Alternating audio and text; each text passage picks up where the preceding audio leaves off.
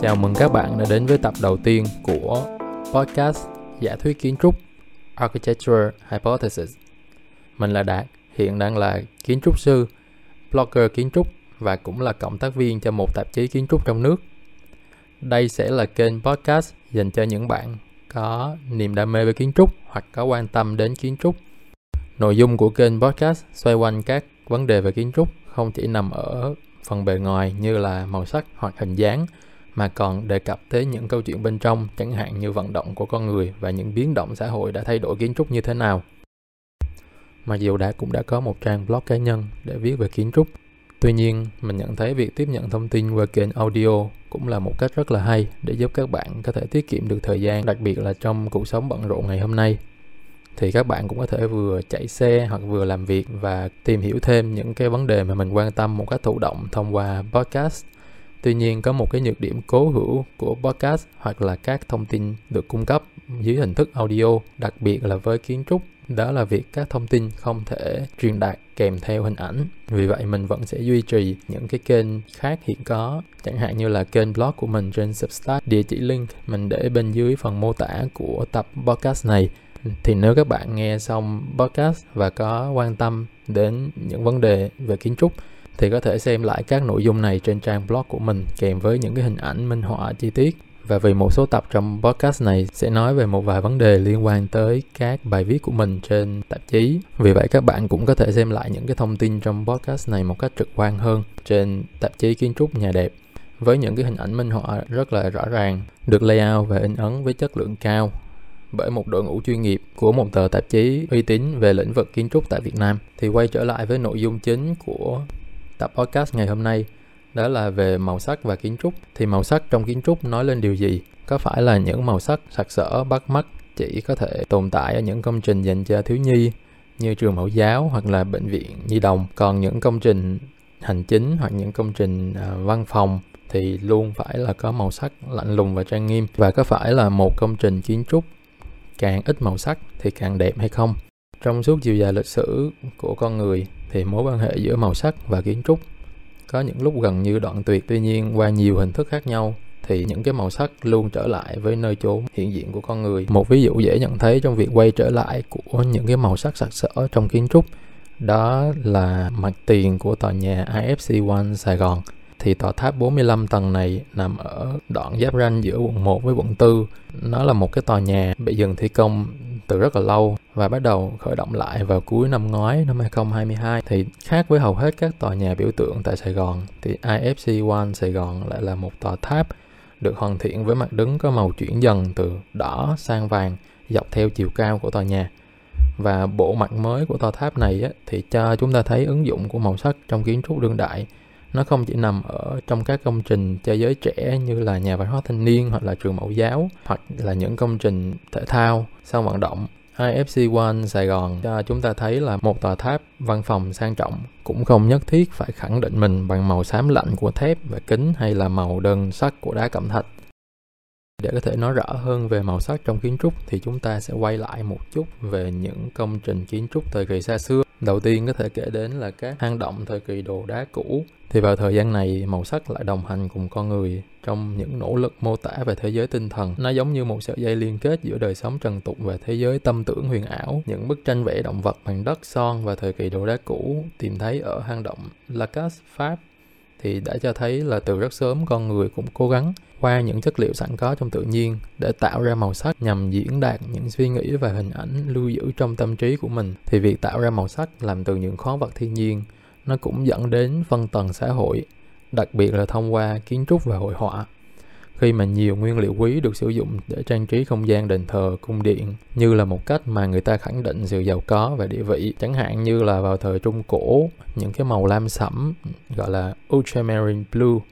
thì được sản xuất bằng cách nghiền đá lapis lazuli.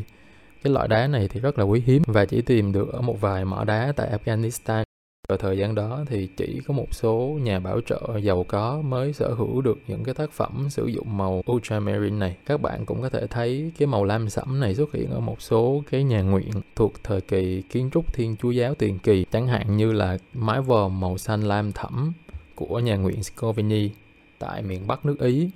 thì việc sử dụng màu sắc để mà khẳng định sự giàu có và địa vị cũng xuất hiện ở Á Đông. Sơn son thế vàng cũng là một ví dụ của việc màu sắc đóng vai trò phân cấp xã hội khi mà việc khai thác bột thần sa Cinnabaris thì rất là khó khăn và nguy hiểm. Lúc đó chỉ có các công trình phủ điện của giới quyền quý thì mới có khả năng sử dụng bột thần sa này để mà tạo ra chất son đánh với sơn ta cho ra cái lớp màu phủ màu đỏ đặc trưng của công trình kết hợp với phương pháp thép lá vàng tạo ra tổ hợp sơn son thép vàng mà chúng ta thường thấy ở các công trình hoàng gia, chẳng hạn như là Tử cấm thành Huế, hoặc là một số công trình phủ điện đền đài của các quý tộc Trung Quốc chẳng hạn. Việc sử dụng màu sắc này tạo ra một khung cảnh mà lúc đó chỉ các phủ điện hoặc đền đài mới trở nên sặc sỡ. Còn ngôi nhà bình dân thì kém trang trí hơn và cái màu sắc nó nó thuần về vật liệu, chẳng hạn như gỗ hoặc đá hơn.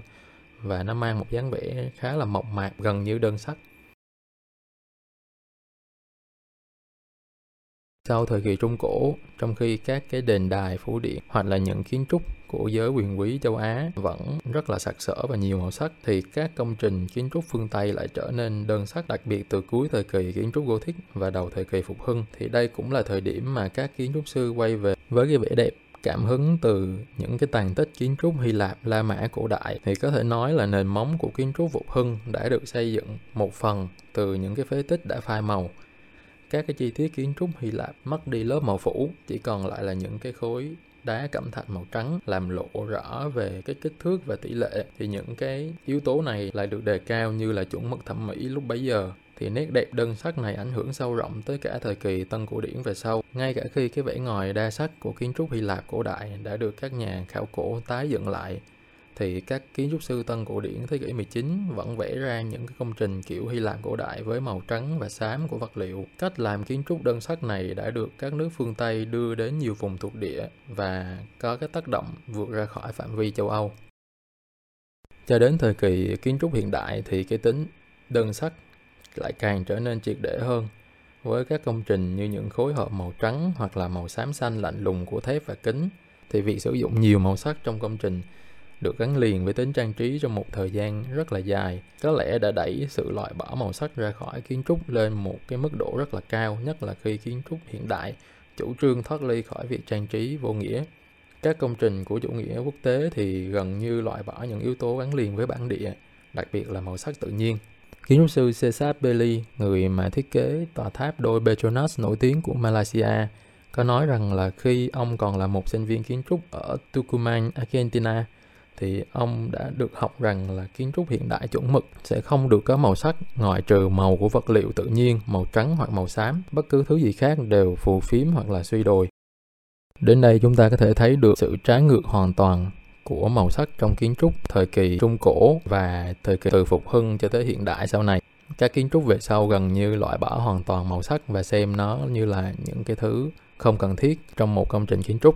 Tuy nhiên trong thời kỳ kiến trúc hiện đại, tức là những năm đầu của thế kỷ 20 thì màu sắc lại trở lại với kiến trúc một lần nữa. Thì lần này màu sắc quay trở lại với kiến trúc không phải là những cái công cụ để phân tầng xã hội hay là thể hiện những cái nhu cầu tâm linh của con người với kiến trúc mà lúc này thì sự tái hợp của kiến trúc và màu sắc có lẽ đến từ việc xuất hiện của các lý thuyết về màu chỉ ra sự liên kết giữa màu sắc và sinh lý học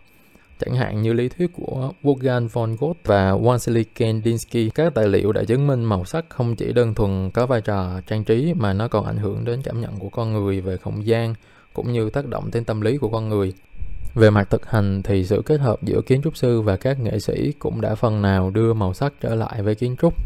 chẳng hạn như là sự phối hợp giữa kiến trúc sư nổi tiếng cha đẻ của trường phái Bauhaus và có thể xem là một trong những kiến trúc sư ảnh hưởng nhất đến giai đoạn kiến trúc hiện đại, đó là kiến trúc sư Walter Gropius. Thì sự kết hợp giữa Gropius với họa sĩ Stieber trong công trình trường Bauhaus có thể xem là một cái ví dụ điển hình về sự quay trở lại của màu sắc trong kiến trúc. Thì tại công trình này, các giải màu được thêm vào với chủ ý nhấn mạnh các chi tiết kết cấu và dẫn hướng chuyển động, tạo thêm chiều sâu cho không gian một trường hợp khác là ngôi nhà Aurepat thiết kế vào năm 1924 thì ngôi nhà này cũng do kiến trúc sư Gobius cộng tác với kiến trúc sư Alfred Arndt và ngôi nhà được hoàn thiện bởi 37 màu sắc khác nhau. Các cái màu sắc thì được sắp đặt nhằm tăng cảm giác về không gian trong kiến trúc. Chẳng hạn như ở khu vực cầu thang thì các kiến trúc sư đã làm nổi bật phần chân tường sườn thang và lan can bằng một màu tương phản với các cái mảng tường liền kề. Điều này tạo ra một cái hiệu ứng thị giác nhấn mạnh chiều sâu của không gian và dẫn hướng chuyển động. Những cái len chân tường hoặc là sườn thang thì được sơn màu xám kết hợp với tay vịn màu đỏ gạch và những bức tường màu cam đào nhạt thì cái cách phối màu này sẽ hút mắt người nhìn men theo tay vịn cầu thang và đi lên trên, mặc dù chưa có bất kỳ chuyển động cơ thể nào. Một kiến trúc sư khác cũng có tầm ảnh hưởng rất lớn trong kiến trúc chủ nghĩa hiện đại. Đó là kiến trúc sư Le Corbusier. Thì mặc dù trước đây ông là một người phản đối việc sử dụng màu sắc trong kiến trúc, tuy nhiên về sau ông cũng đã thay đổi quan điểm và đề cao vai trò của việc sử dụng màu sắc. Ông đã dành một chương trong cái cuốn khảo cứu dành cho triển lãm Pavilion de Thème Nouveau năm 1937 để đề cao màu sắc. Thì chương sách này đã được Le Corbusier đặt tên là niềm vui thì đồng nghĩa với đa sắc. Trong đó, ông xem màu sắc như là một đại diện về sự sáng tạo giàu sức sống trong kiến trúc. Nó đối trọng hẳn với màu xám u buồn của chủ nghĩa hàng lâm. Thì mặc dù với kiến trúc hiện đại thì vẻ đẹp lạnh lùng uy nghiêm của ánh sáng và hình khối thường được nêu ra như là nguồn cảm hứng về cái đẹp cho nhiều thế hệ kiến trúc sư về sau. Màu sắc mặc dù ít được nhắc tới nhưng mà vẫn có thể xem là một phần không thể thiếu của chủ nghĩa hiện đại và kiến trúc nói chung thì quay trở lại với câu hỏi ban đầu là liệu màu sắc có phải chỉ dành cho những công trình kiến trúc liên quan tới giới trẻ hoặc công trình kiến trúc dành cho thiếu nhi hay không? Thì câu trả lời là không.